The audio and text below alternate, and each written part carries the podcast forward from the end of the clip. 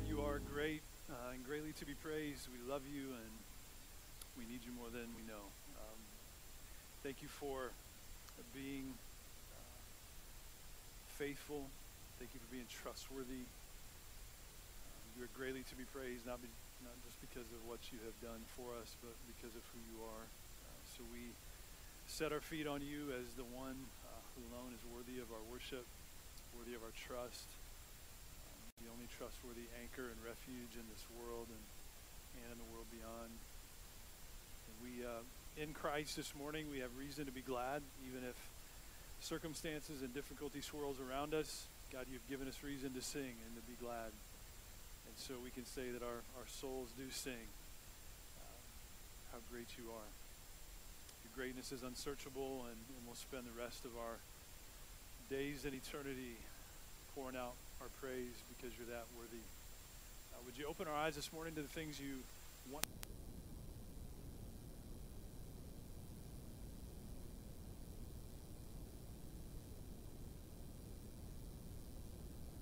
Um, um, responding out of obedience to your word that you would soften our hearts and move in such a way that we would come to a place of conviction and conform our lives to your word. We love you. We're grateful to have this time together.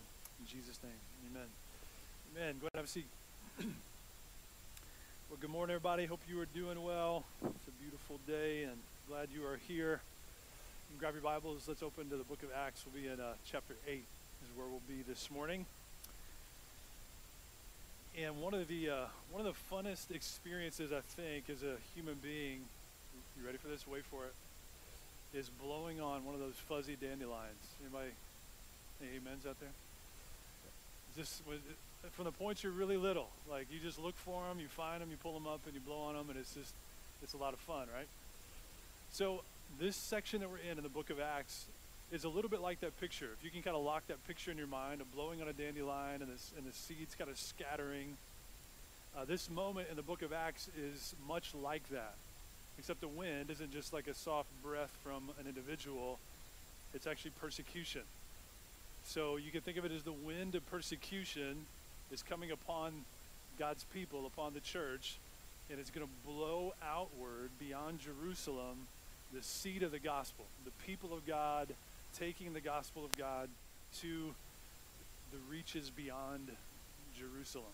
And so, you can kind of, with that picture in mind, you can join me in Acts chapter 8.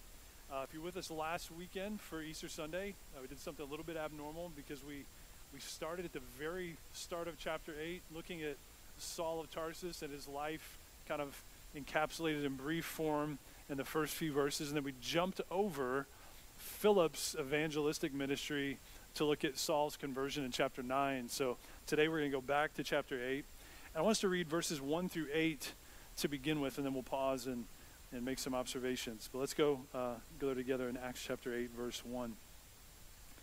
This is God's word. And it says, And Saul approved of his, Stephen's, execution. And there arose on that day a great persecution against the church in Jerusalem. And they were all scattered throughout the regions of Judea and Samaria, except the apostles. Devout men buried Stephen and made great lamentation over him. But Saul was ravaging the church and entering house after house. He dragged off men and women and committed them to prison. Now, those who were scattered went about preaching the word. Philip went down to the city of Samaria and proclaimed to them the Christ. And the crowds, with one accord, paid attention to what was being said by Philip when they heard him and saw the signs that he did. For unclean spirits, crying out with a loud voice, came out of many who had them, and many who were paralyzed or lame were healed. So there was much joy in that city. We'll pause there for a little bit. So, title this message is Scattered to Samaria. So, the people of God, the ministry at this point in the early church, from chapter 1 up until now, has been limited to Jerusalem. In this moment, the church is being pushed out by way of persecution to really fulfill the purposes of God. So, following the, the stoning of the church's first martyr, Stephen, you have Saul. Last week, you might remember the picture of Saul in this section that Saul was ravaging the church. He was intent on the church's destruction. And you can picture him quite literally dragging men and women out of their homes to imprison them or otherwise uh, brutalize them, uh, even have them killed. And as a result, Christians were scattered throughout the regions of Judea and Samaria. That's in verse 2. But the apostles stayed behind in Jerusalem, which is notable for a couple different reasons. One is it shows us that Philip, the Philip that we're going to look at today, is Philip the, the deacon or the key servant from chapter 6, and not Philip the apostle. There's two Philips. The apostles stay behind, and Philip, this kind of unprofessional and non apostle, is the one who comes into full view in this section in chapter 8. So there's a really encouraging part about that. And it's, it's essentially this that the gospel was spread in this moment not by professionals, but by regular people. That's good news and it's challenging news, right? Because that's us. Unless you consider yourself a professional Christian. I'm guessing you probably don't. Like we're among the, the non professionals, we're the regular people, and God has given us the charge to spread the gospel, just like in this moment, the people who were pushed out of the boundaries of Jerusalem were the rest of the church, not the apostles. They stayed behind to the extent they might be called the professionals. Everybody else is pushed outward by way of the persecution that comes upon the church. The gospel is spread through regular people, not professionals. So, the persecution which scattered the church served to fulfill Jesus' promise and commission in Acts 1 8. This is something we'll continue to kind of go back to because we'll see it when we when the gospel goes to the Gentiles, the non Jews, in just a couple of chapters.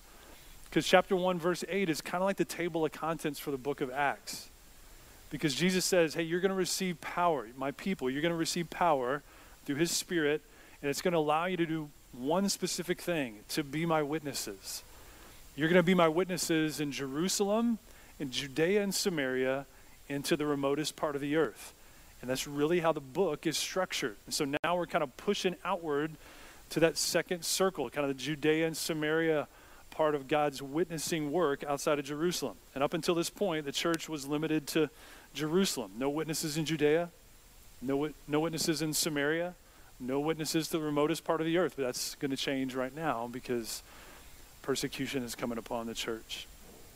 And what's really interesting, helpful, notable about this as well is that what Saul and the opponents of the church meant for evil to destroy the church was actually the mechanism that God used to help the church fulfill its purpose. And that has been the case throughout the ages. The blood of the martyrs has been the seed of the church. You may have heard that statement. Where the church is persecuted, so often it becomes most fruitful. And it harkens back a little bit. Most of you probably heard the story of Joseph if you haven't. And back in the book of Genesis, the first book of the Bible, uh, Joseph is a man who was betrayed by his brothers. They hated him because he's the favorite son. They sold him into slavery. And in God's kindness and providence, he, he raises up Joseph into a position of prominence in Egypt to rescue his whole family and ultimately to save the whole nation of Israel and ultimately to preserve the Messiah who comes from Israel. And at the end of the book of Genesis, one of the most famous statements in the whole book, Joseph says this, looking at his brothers, the ones who sold him into slavery, he says, What you meant for evil, God intended for, or meant for good. So it would res- result in salvation. So that people wouldn't starve to death. They'd be saved by way of my being in this particular place. And, and that's very much what we see here. This deep theological term of providence is, in brief, you could summarize like this God's providence is his governing and sustaining hand over everything, every inch of creation, every moment of time. God's governing and sustaining hand over everything. And in this moment, his providence is allowing the church to fulfill his purposes through the vehicle of persecution. And it might be that for some of you in this room, you need to just be reminded of, be comforted in maybe some peculiar way by the fact that God doesn't waste difficulty. And in so many ways, if you live life long enough, you know that our most difficult moments can often be the greatest platform for usability for Christ in our lives. Some of the darkest moments of sadness can release us in Christ to the m- moments of greatest joy and fulfillment. That's because of God's good gracious providence, his governing and sustaining hand over all things, and namely our own lives. So Luke zooms in on Philip's evangelistic efforts now as we kind of journey for- forward. Uh, Philip, who's one of the deacons from chapter 6, he goes down to Samaria to proclaim Christ to them. You see in verse 5, you can look there with me. Verse 5 says, Philip went down to the city of Samaria and proclaimed to them the Christ. Because we're reading this in narrative form, we may not feel the, the weight of what is going on right here. So I want to I want to develop this a little bit so we feel the magnitude of this moment because it is really, really, really, really significant. So the Jews and Samaritans did not like each other.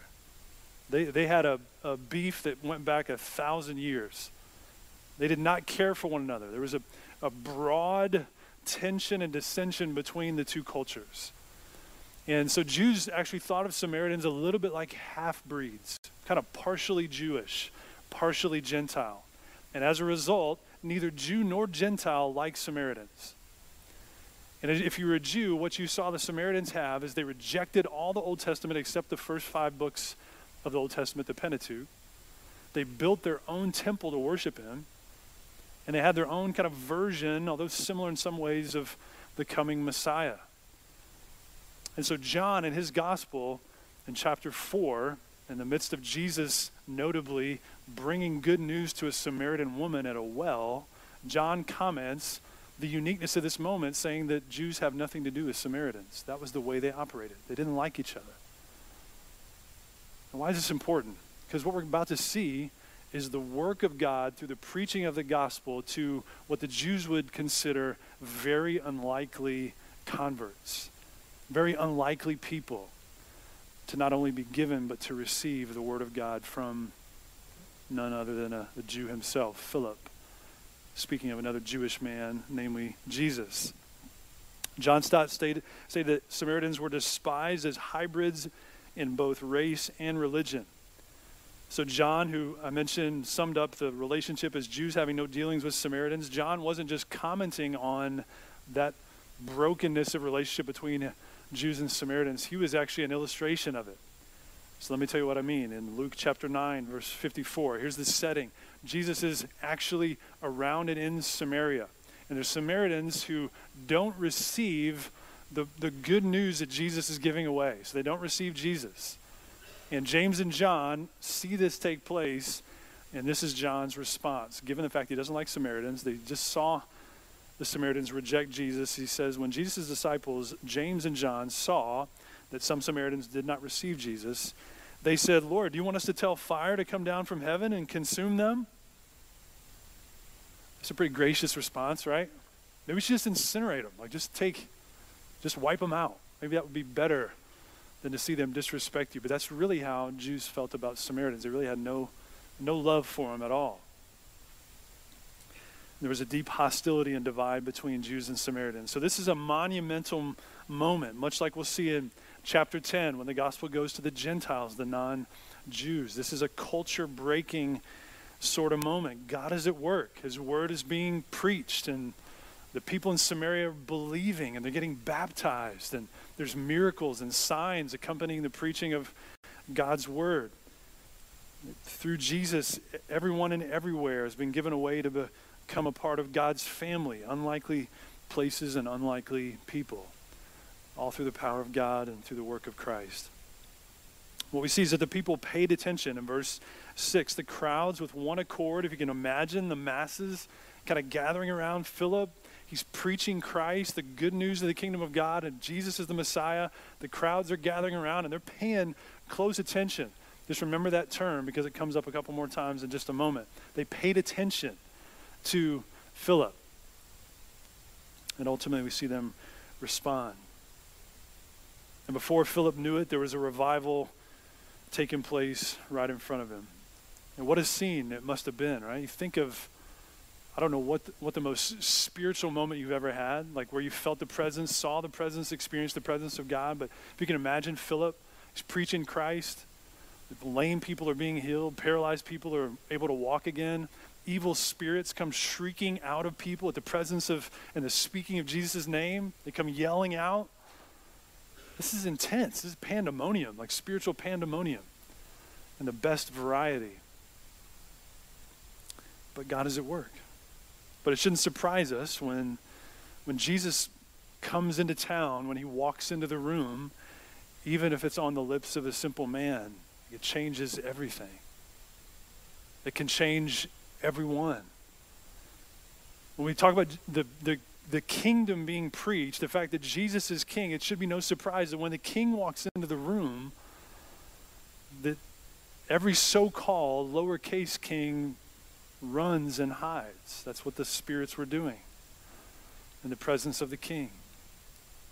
So you had evil spirits shrieking out of fear the presence of Jesus, and then you had the alternative those who have surrendered to Jesus, they're crying out for joy.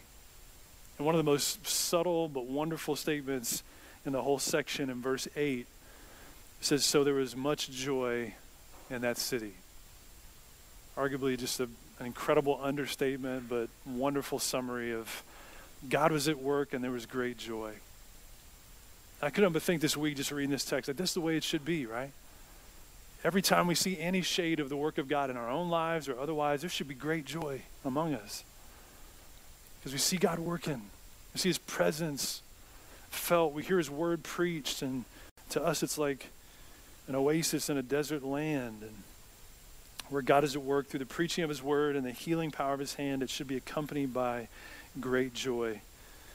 But God's word also brings about great change. And so let's go to verse 9. This is a different section now. We're going to kind of, there's a few layers to this story. And the next one is a particular individual that was present, namely Simon the magician. In verse 9, it says this It says, But there was a man named Simon who had previously practiced magic in the city and amazed the people of Samaria, saying that he himself was somebody great. They all paid attention to him, from the least to the greatest saying, This man is the power of God that is called great. And they paid attention to him because for a long time he had amazed them with his magic. Let's pause there for a second. So, for a long time, we don't really know how long, maybe say it was years, Simon the magician, this man involved in the occult and magic, had wowed the people. He thought he was great. They thought he was great. He was doing seemingly great things, and they paid really close attention to him. They were amazed at his work until Jesus came into town, until they heard about Jesus, and then everything changed. But they were amazed by his power. They paid close attention to him. The picture is that every last person paid attention to him, from the least to the greatest. But in verse 12, it says, But when they believed Philip as he preached good news about the kingdom of God and the name of Jesus Christ, they were baptized, both men and women. I was thinking about it this way.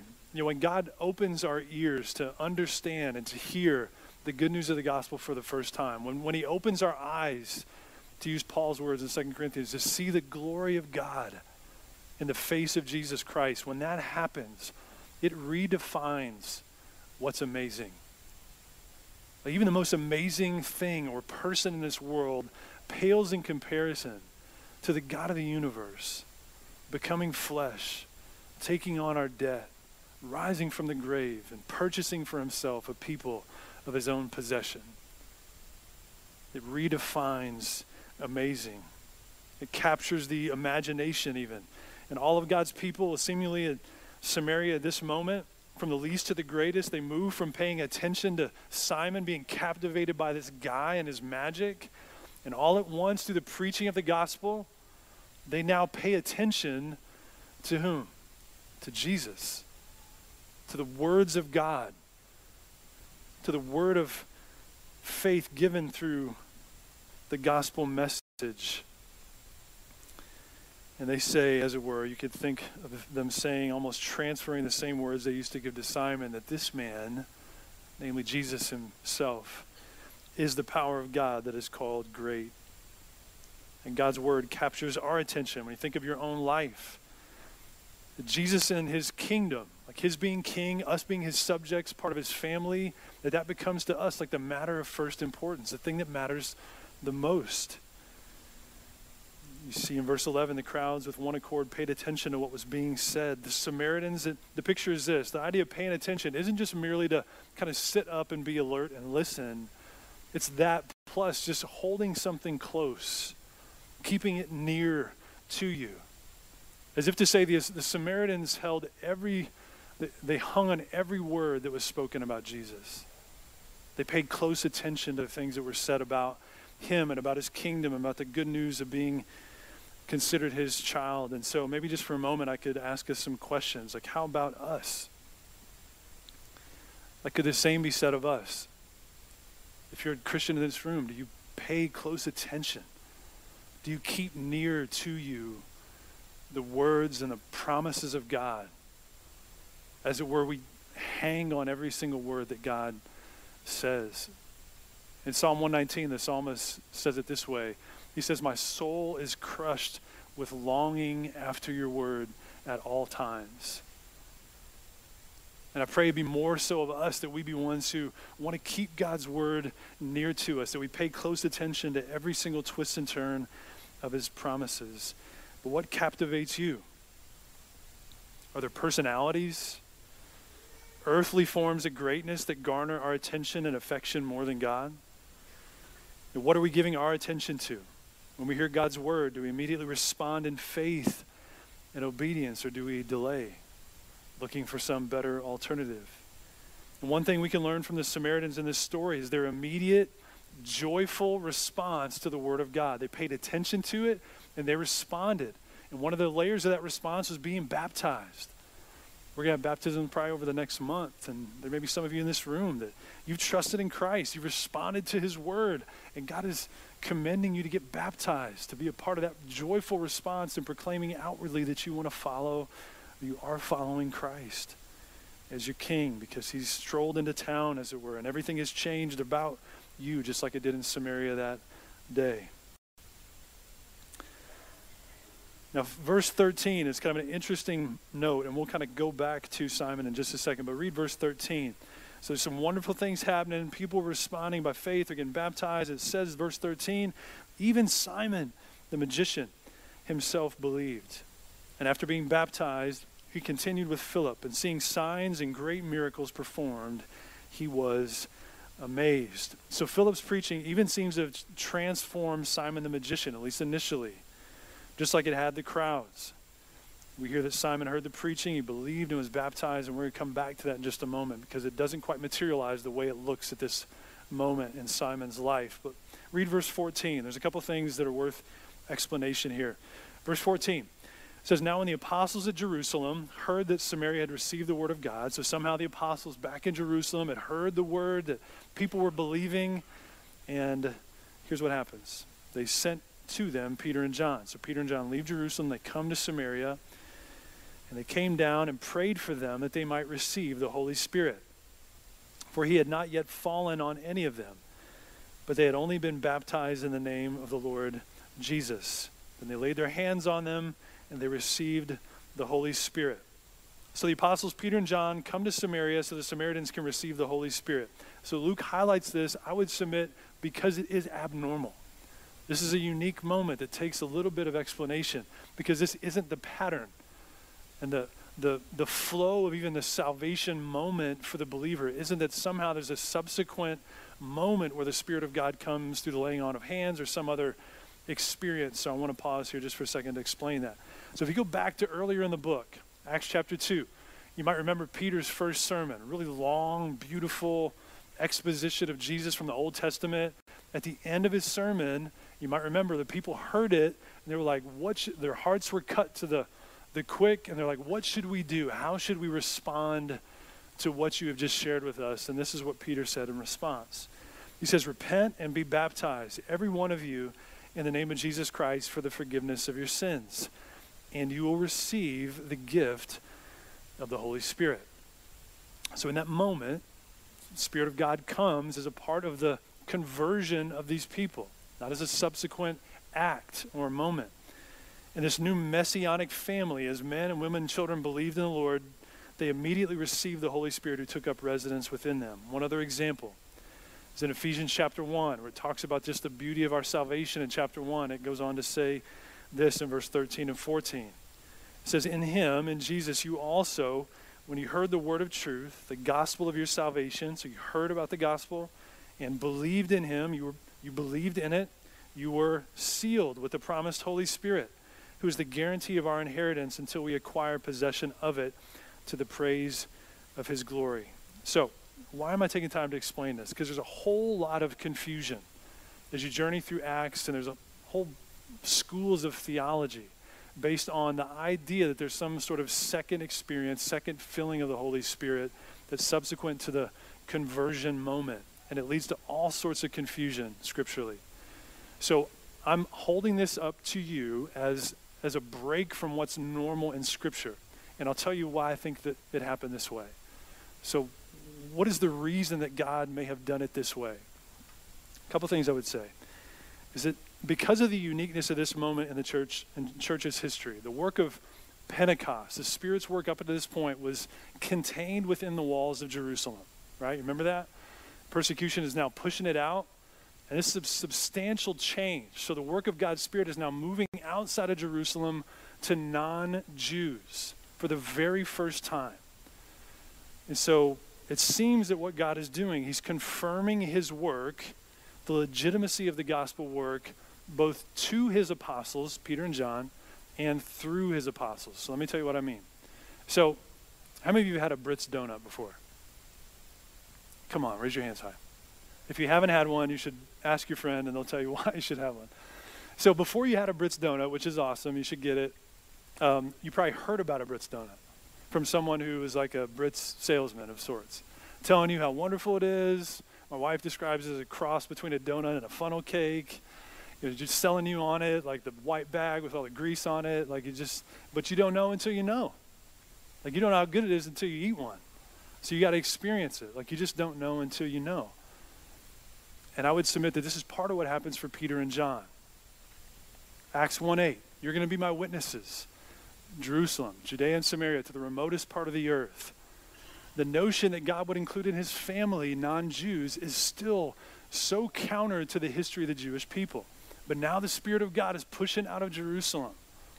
So it makes sense that God would bring Peter and John out of Jerusalem to be a part of confirming visibly to them that his Spirit actually is doing what Jesus said it was going to do. Samaritans are being saved non Jewish people are coming to faith. And you think about John, like he's the one back in Luke 9 I'd read earlier, he's the one who wanted to call down fire from heaven to burn up the Samaritans. So now he's, he's walking with Peter to Samaria, and his hands will pray for the Samaritans to come to faith and receive the Spirit of God. This is profound. So God is confirming his work, his gospel work to these men, these unique figures in the early church to the apostles and then also through them to confirm their unique place, their apostolic role in the early church, unique to those 12 men. He's confirming his work through them as well. But then this section ends with a, what I would call a really unfortunate note for Simon the magician. Because what started out looking really good doesn't end up all that well. So let's go to verse 18. So Simon at this point has seen the Spirit come through Peter and John's laying on of hands, and this is what we see. What we see him do next. Verse 18, excuse me. It says, Now when Simon saw that the Spirit was given through the laying on of the apostles' hands, he offered them money, saying, Give me this power also, so that anyone on whom I lay my hands may receive the Holy Spirit. But Peter said to him, May your silver perish with you because you thought you could obtain the gift of God with money.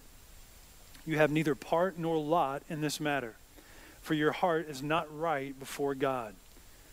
Repent, therefore, of this wickedness of yours and pray to the Lord that, if possible, the intent of your heart may be forgiven you. For I see that you're in the gall or the, the bile of bitterness and in the bond of iniquity. And Simon answered, Pray for me to the Lord, that nothing of what you have said may come upon me. So Simon sees the Spirit of God given to the Samaritans through the hands of Peter and John. And what does he say? I'd like to be able to do that too.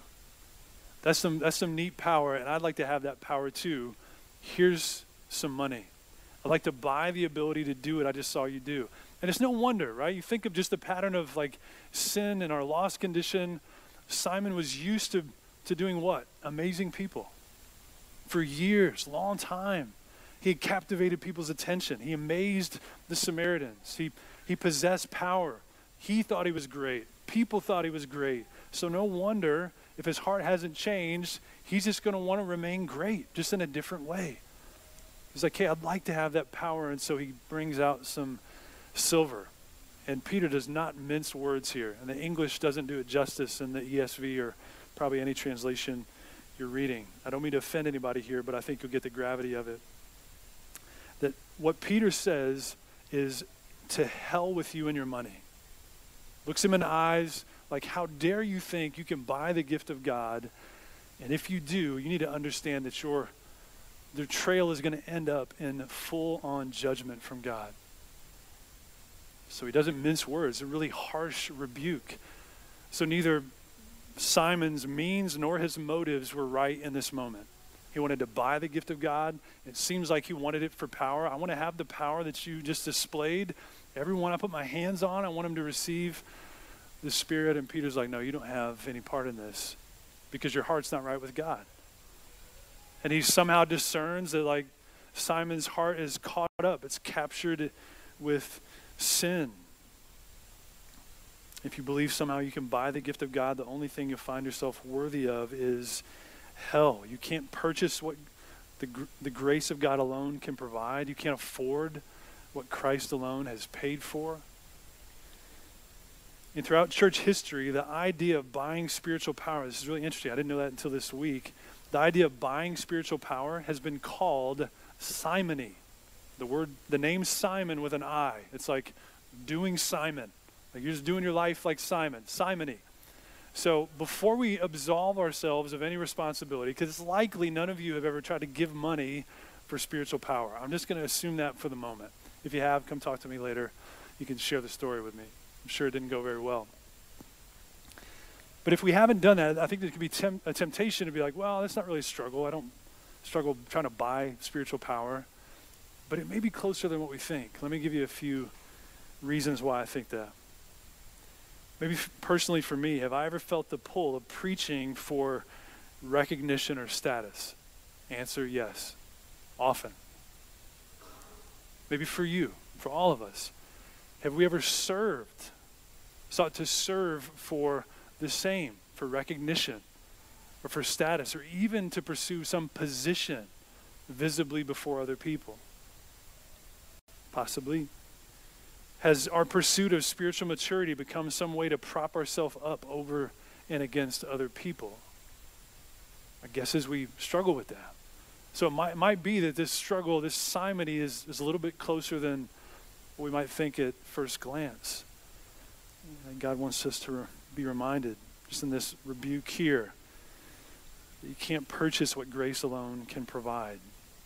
It's not the power that matters as much as the pursuit of God in the midst of our lives. So Peter moves from a blasting rebuke to a personal plea for Simon's heart. So a, heart that Peter discerned was not right with God, captive to sin, was in bondage and bitterness. And this is a earnest, like really clear plea to Simon the magician. And what's sad about it was Simon's response. Because you might anticipate there'd be this broken, like, I'll do whatever you want, like, like praise to God, because that's what Peter said. Because Peter says, hey, just pray that by some chance you might be forgiven for the intent of your heart. And Simon, in a, in a lackluster, lazy, lame response, essentially says, Can you pray for me? He doesn't, he doesn't take the ownership of his own sin. He doesn't absorb the responsibility for his wrong motives and wrong means.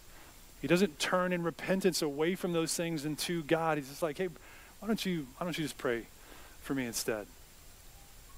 But that's not what Peter asked him to do. He's like, you pray. Seek forgiveness. Repent. Turn. That God may grant you forgiveness for the, the sin in your heart but he just apathetically doesn't. one of the things I would say here, um, church family, as we think about like what repentance lo- looks like.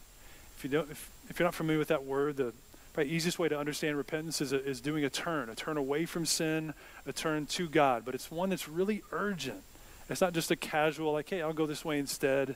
It's like, get me away from that and, and get me toward God. It's an earnest turn toward the things of God. And there's a picture given in 2 Corinthians chapter 7 about these two things. There's, there's a type of worldly sorrow that we can get when we're confronted with our sin. We talk to our kids about this when they're little. It's like sometimes when we're young and when we're old, we can be grieved over our sin but we're more just sorry that we're feeling its consequences. Or we're sorry that we got caught. More than we're sorry because we grieve the heart of God, we want to please Him. Those are two very different things. And 2 Corinthians 7 kind of bears those out because Paul has written a letter to this church rebuking them openly for their sin. And he's talking now about the grief that he heard that they had as a result of his letter. He says in verse 10 For godly grief produces a repentance that leads to salvation without regret, whereas worldly grief produces death. And he goes on to describe here's what godly sorrow, repentance, is accompanied by. He says, For see what earnestness this godly grief has produced in you, but also what eagerness to clear yourselves, what indignation over this sin, what fear of God, what longing, what zeal. At every point, you've proved yourself innocent in the matter. Repentance, turning away from sin and turning to God, is an intensely personal action. It takes personal ownership over the wrongdoing. When you're confronted with sin, no one can respond for you. When God draws my attention to my own failure in sin, I must be the one to step forward and take responsibility and turn away from it. Confess it, which means to agree with God that it's wrong, and turn away from it to turn to the things of God. And God uses these moments of confrontation to lead us to the down a path of life. You've heard me talk about this before. Is that when we're exposed in Christ, it's it's the path of healing simultaneously.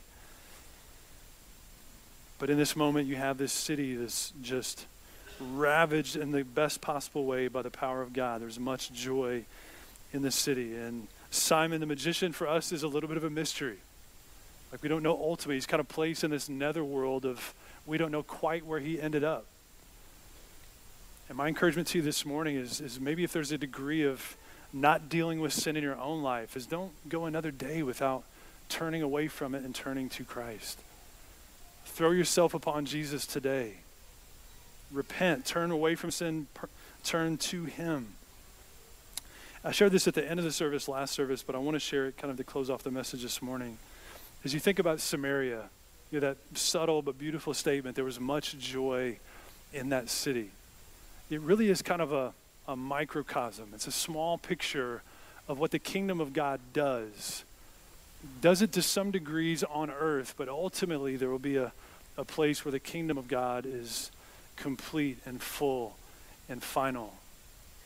And so, those people in Samaria, for you and I, when we see the work of God and we rejoice because we get to be a part of it, when we see God's work in us, we see the evidence of His grace, and there's great joy in seeing God's work. There's a way in which the kingdom of God, where God is king, is seen in those moments the joy of his people, surrendered to him, turning to him, even despite our brokenness and sin along the way, that there's, there's much joy now in the presence of God's people in this little city on a hill, our local church, even, our lives as believers. But there's going to come a day, and we're going to sing a song in just a little bit that we've sung before. We will feast in the house of Zion, which is kind of this forward looking picture. If you've never understood what what that song is about. It's really looking forward to this future city, that there's going to be a future city. And the idea of there being much joy in that city, whatever joy is experienced here is going to be fulfilled ultimately there. It's all found in Christ. If you've never surrendered to Christ, if you've never bent your knee to Him, make today the day. And if you are His, then let's just rejoice and in His. Amen? And we'll get to take communion together here in just a moment. Why don't you bow your heads with me? Let's take a second to pray and ask the Lord to kind of do business in our hearts as we close off our time in the Word.